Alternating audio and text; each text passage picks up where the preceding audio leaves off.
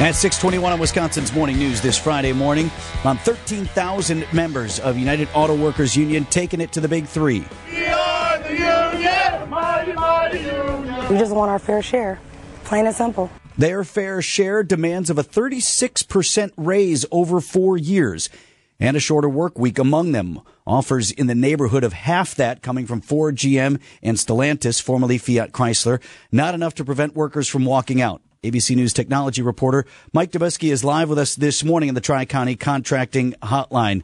So, Mike, this strike affecting only right now three plants, four now. Is that right?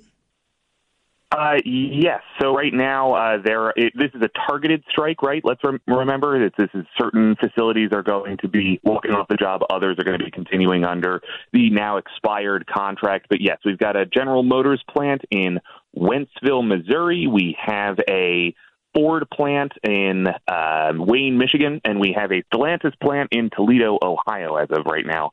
12,700 union workers uh, affected by this.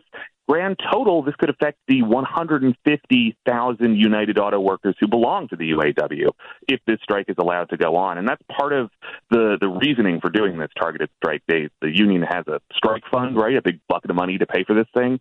If they do certain facilities walking off the job for certain you know a certain amount of time and then they switch over to maybe three different facilities somewhere else in the country. That allows that strike fund to last for a little bit longer um, and it also allows them to kind of keep the big three on their toes because they might not know which facility is striking next. Okay so they can walk off but then eventually return to work it, it seems that way, right? So I, I actually, in listening to Shawn Fain last night, I, I'm not sure what I was expecting, but I think I was expecting like more plants. But then you read 12,700 people. It's like, oh, that's a good chunk Yeah. of the, you know, the union here. So, you know, the fact that this is, you know, whatever percentage, uh, I can't do the fraction right now, but it's whatever percentage of the 150,000 auto workers here.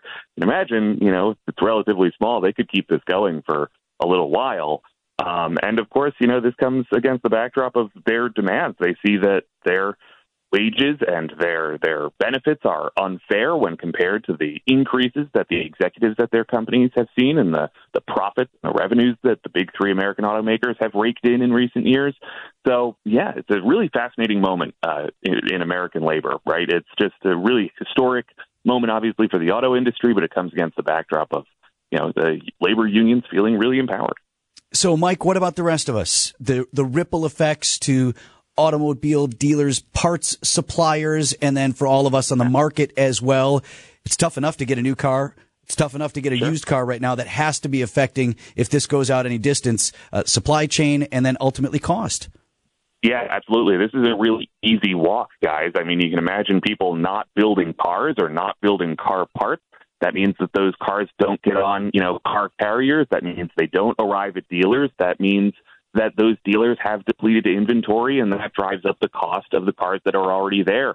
Guys, the average cost of a new car in the United States is somewhere between forty-eight and fifty thousand dollars. You alluded to if this goes on for any length of time, there's the real potential that those you know, prices could go up even further. And it's worth mentioning that Shawn Fain, who's the president of the UAW, says that this isn't going to affect the broader economy. This isn't really going to impact the everyday American. This is really a strike that's designed to target the billionaire class, right? It's the billionaire economy in his terms. Um, he really wants to kind of tighten the screws against the executives at these companies. We're going to have to see if that plays out in reality if this strike goes on for any length of time. ABC News technology reporter Mike Dobuski with us live this morning from New York. Thanks so much, Mike. Of course, guys. Take care. And there's, they're so far apart. I mean, you're looking at the, you know, the sort of quote unquote last best offer coming from some of the automobile dealers or uh, sorry, automakers, somewhere in the neighborhood of half of what's being asked for. Isn't this how the game is played, though? I mean, the, both both sides are always far apart to start, right? Yeah, but they've been at it for a while, Yeah, I right? suppose. And now this has happened. So keeping a close eye on that at 626 on Wisconsin's Morning News.